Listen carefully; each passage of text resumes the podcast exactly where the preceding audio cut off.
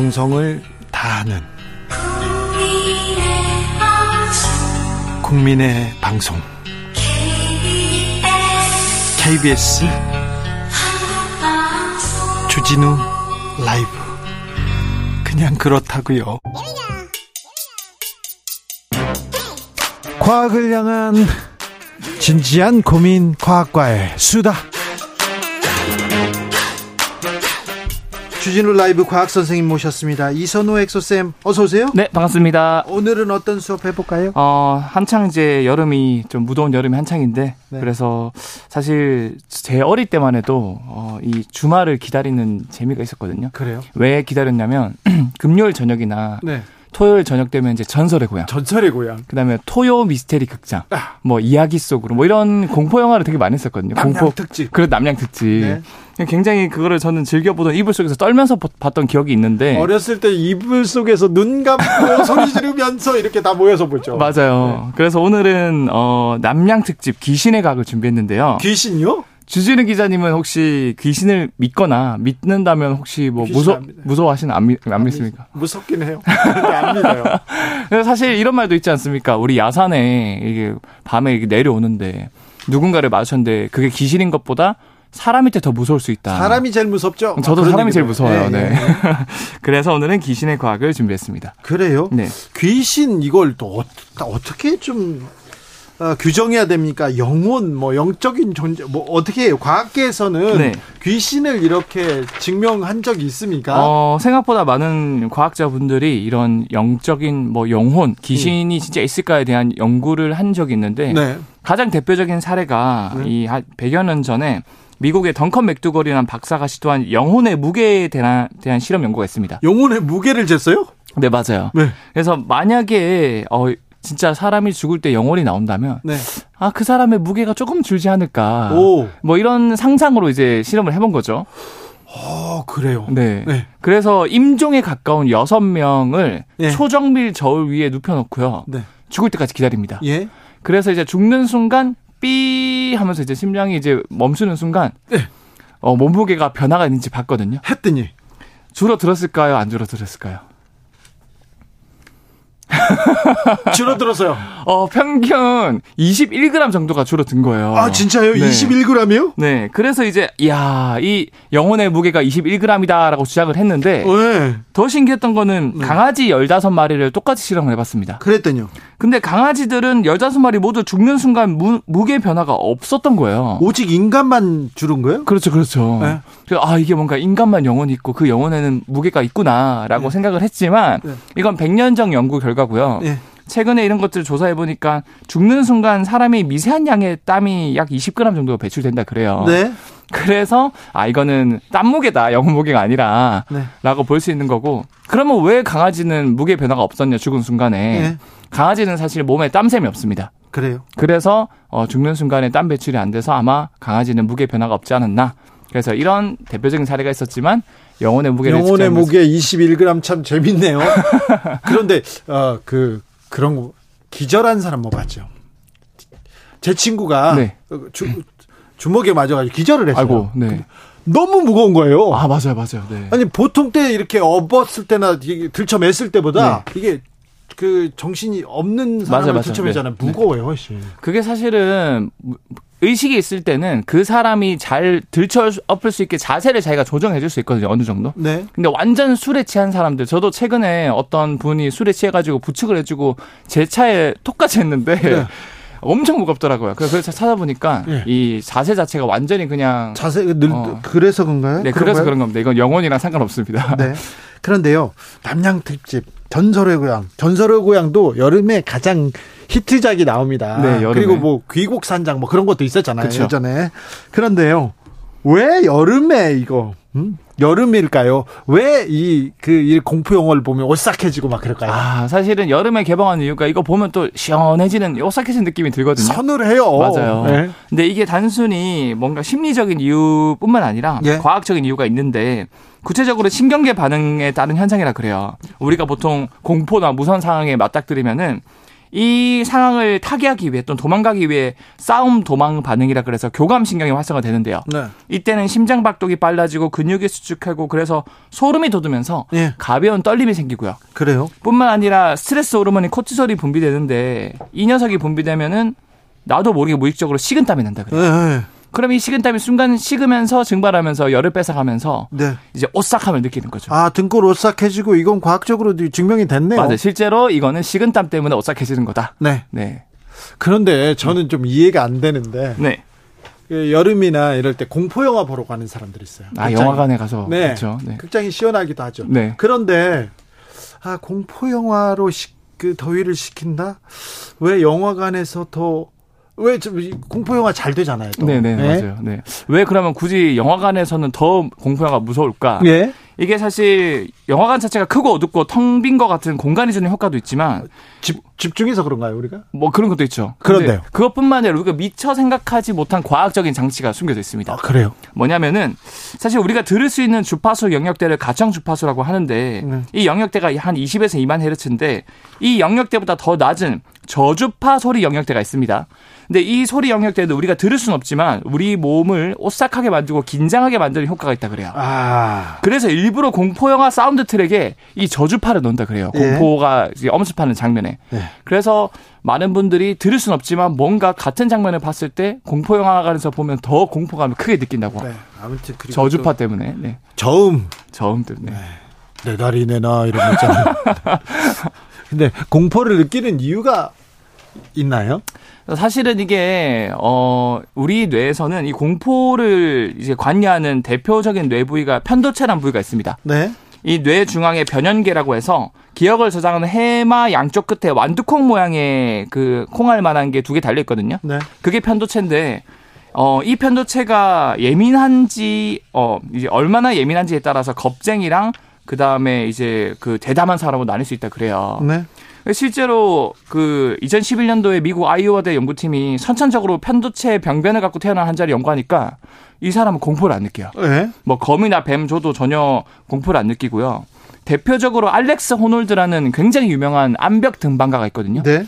이분은 900m짜리 암벽을요, 자연 암벽을요, 로프 없이 그냥 타요. 아, 그러니까 빌딩 올라가는 사람도 있고 암벽 등반하는 사람들 저 사람들 안 무섭나 이렇게 생각해요. 그러니까 세계 최초로 이런 900m 암벽 등반을 했는데 로프 없이 네? 이 사람의 편도체 활성도를 봤는데 아무리 공포적인 상황을 줘도 활성화 잘 안 된대요. 네. 그래서 이런 분들은 이런 공포를 잘 안 느끼다 보니까 이런 극적인 어, 탐험이나 이런 것들을 좋아하게 된 거죠. 아니 그런데 이 암벽이 안 무서운 사람이 있고요. 네.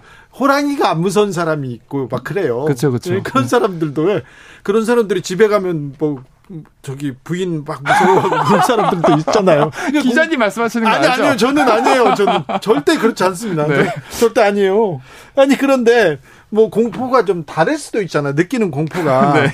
그런데 자 좀 담력을 키울 수 있는 네. 공포감을 네. 좀 없앨 만한 그런 거 없을까요? 그래서 저도 참 뭐 아는 그 선배분이 네. 술자리에서 나는 귀신도 안 무섭고 호랑이도 안 무서운데 제일 무서운 상황이 언제냐면 술 마시고 집에 늦게 들어갔는데 아유 무섭죠. 집에 불이 꺼져 있는데 거실에 아내가 앉아 있을 때 잠깐 얘기 좀 네.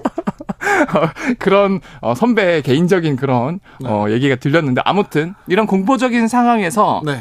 어, 공포를 줄일 수 있는 담력을 키울 수 있는 과학적인 팁이 있거든요. 네. 제가 그거를 짤막하게 말씀드리자면 네. 이건 논문으로 증명됐는데 아까 제가 편도체가 활성화되면 공포를 느낀다고 하지 않았습니까? 네. 이 편도체를 그럼 억제하면은 공포를 덜 느낄 수 있습니다.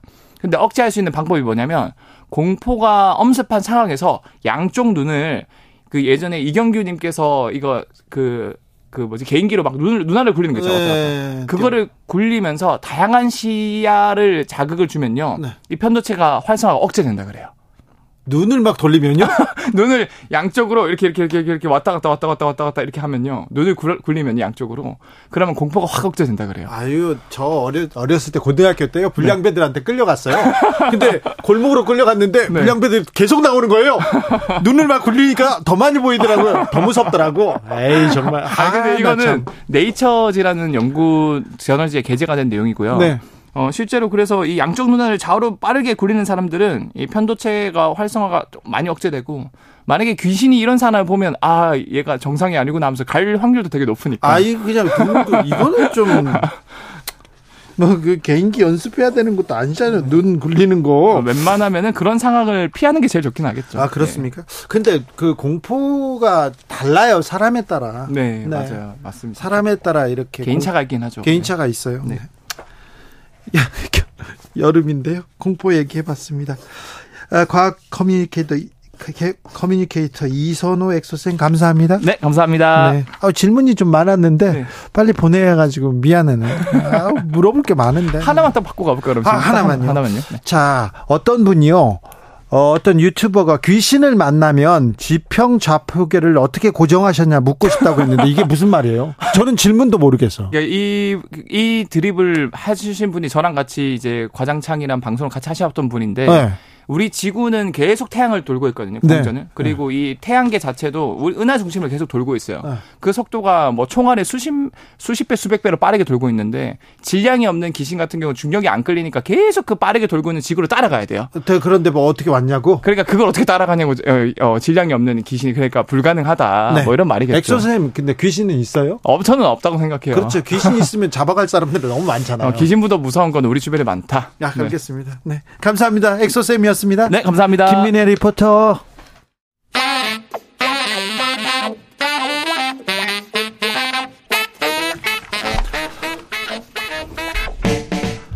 세계는 넓고 이슈는 많다. 우리의 시야를 국제적으로 넓혀 보겠습니다. 국내 뉴스, 국제 이슈 다 덤벼라. 지금은 글로벌 시대. 국제적 토크의 세계로 들어가 볼까요? 군사 외교 안보 전문가 김종대 전 의원. 안녕하십니까. 네.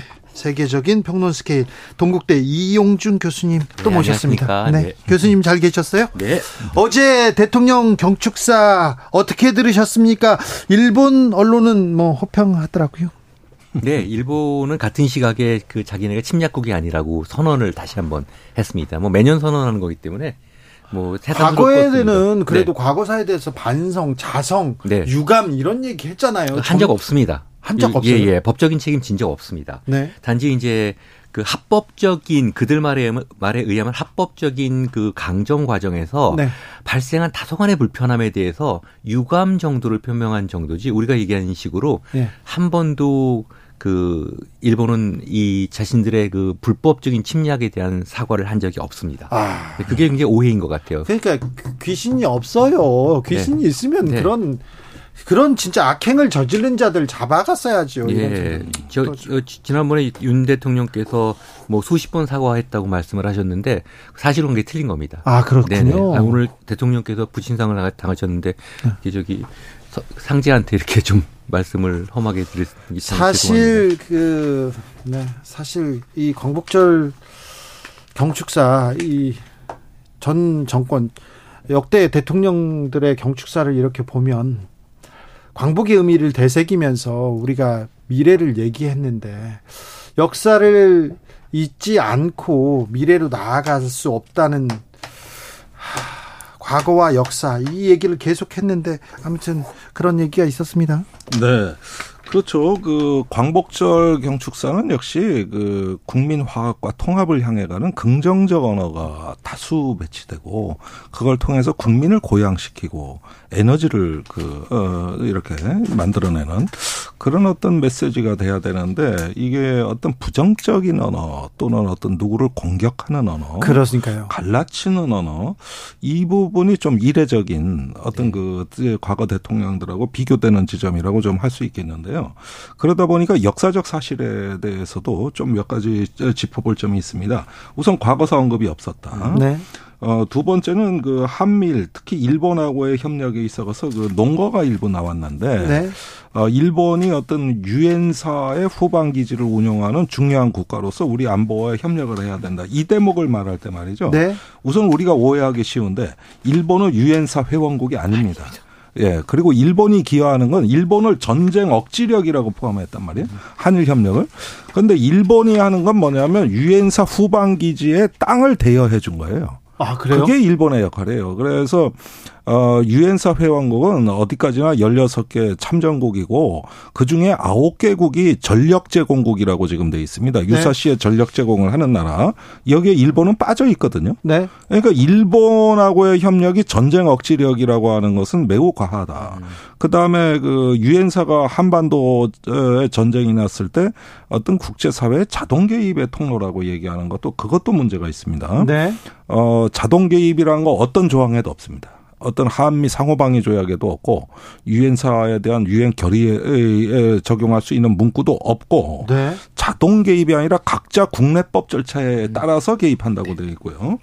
그리고 또 육해공군의 그 어, 한반도 유사시에 전력이 일본에 비축되어 있다. 이것도 네. 어, 잘못된 표현입니다. 사실관계가 지금 좀 에, 그러니까 다릅니까? 예, 미국이 국방력을 갖다 사전에 그렇게 대규모로 비축하고 전진 배치하는 나라가 아니고 유사시에 증원하는 구조입니다. 그러니까 일본에 관해서 얘기하자면 그럴 때 땅을 빌려줬다.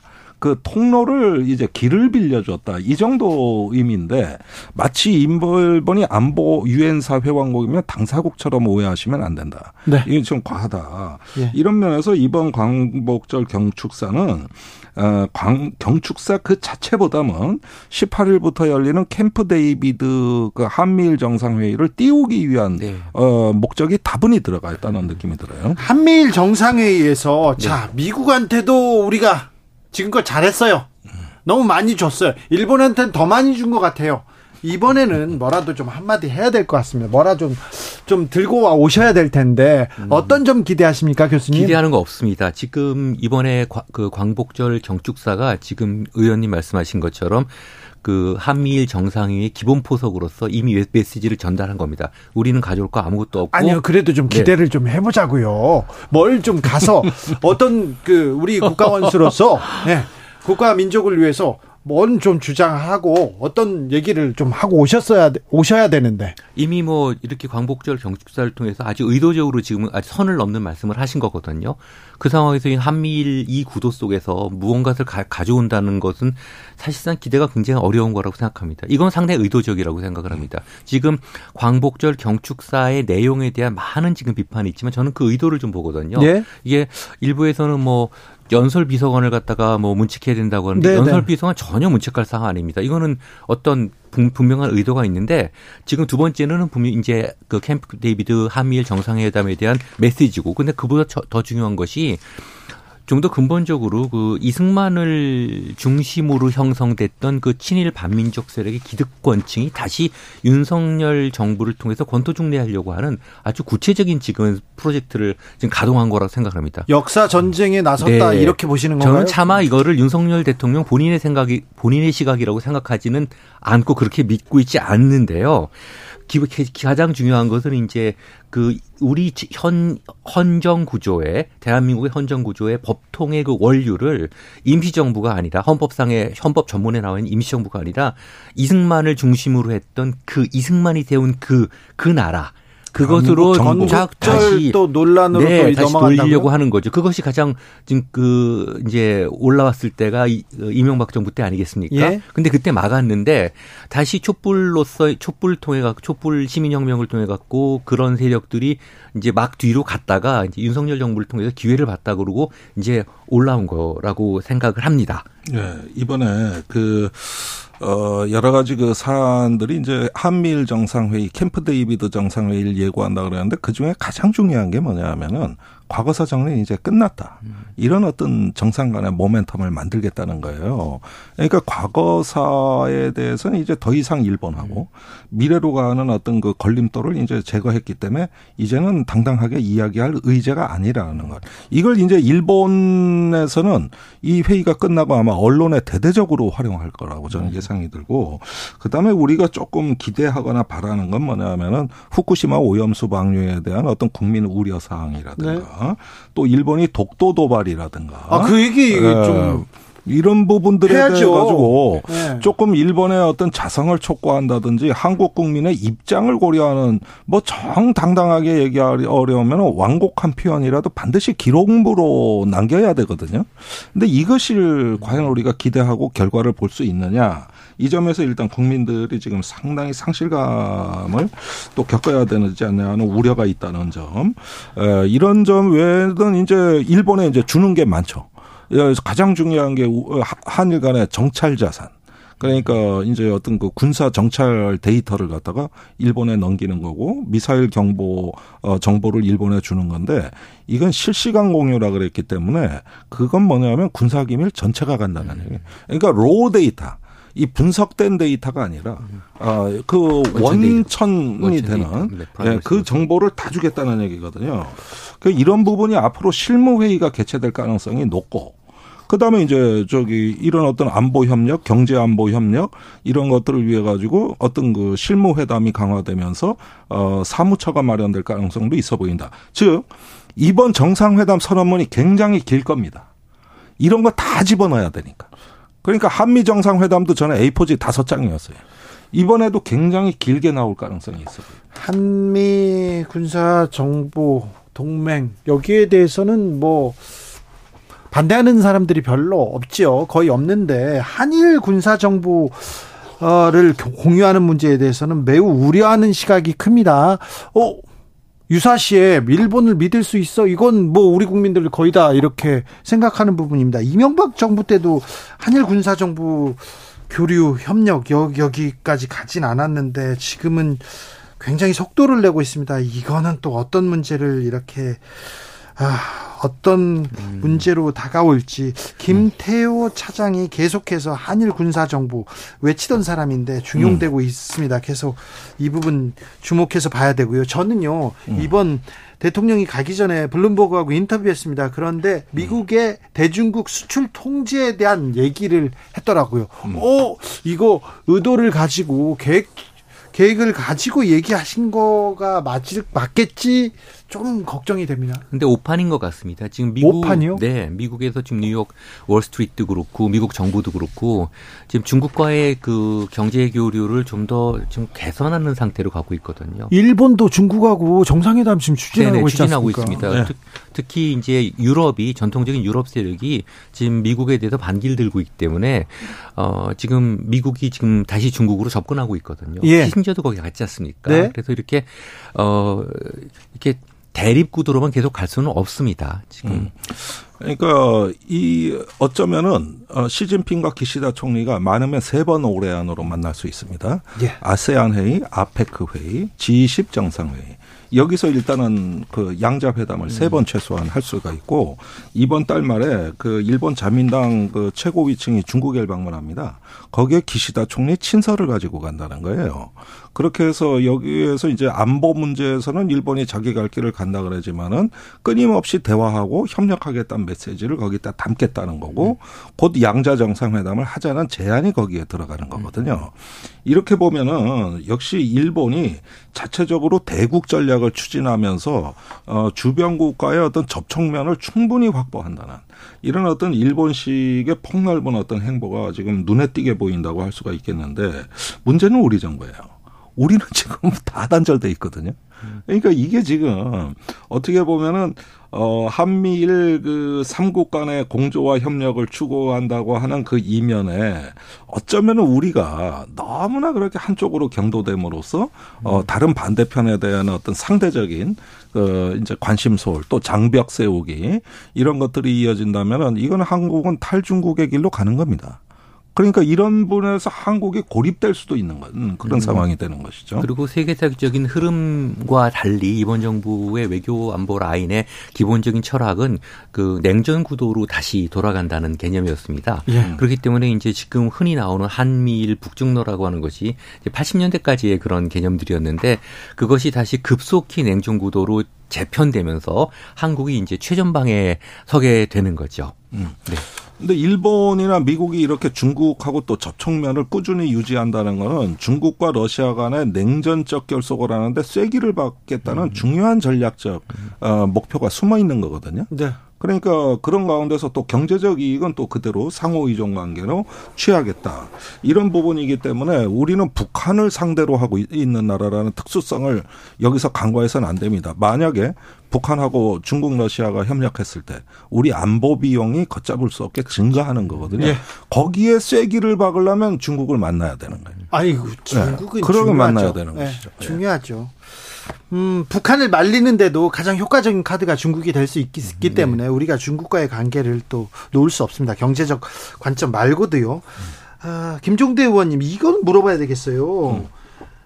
최상병 네. 수사 외화부 예. 뭐 수사심의위원회로 간다고 했는데 예. 이거 수사심의위원회 가가지고 이렇게 공정하게 잘 음, 조사 받고 수사 받을 수 있을까요? 걱정됩니다. 아니 그 어떤 인물이 들어오느냐. 아, 순수의 민간의 자유롭고 자율적인 인물이 들어가느냐. 예컨대 저 같은 사람. 어. 네.